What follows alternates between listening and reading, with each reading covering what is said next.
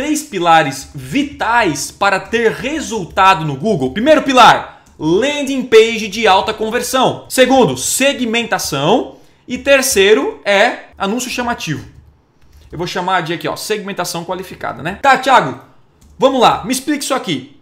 Para que, que serve a landing page? Para que, que serve o meu site? O site ele serve para vender, beleza? É converter os cliques, vamos chamar. Todo mundo que entra no meu site, a função do Google é levar as pessoas para o seu site. Por isso que você tem que ter um site bom. Segmentação qualificada. O que, que é isso? Obviamente, quando eu anuncio no Google, eu preciso ter uma segmentação, focar no meu público. Então eu tenho que focar nas pessoas que têm mais chances de comprar de mim.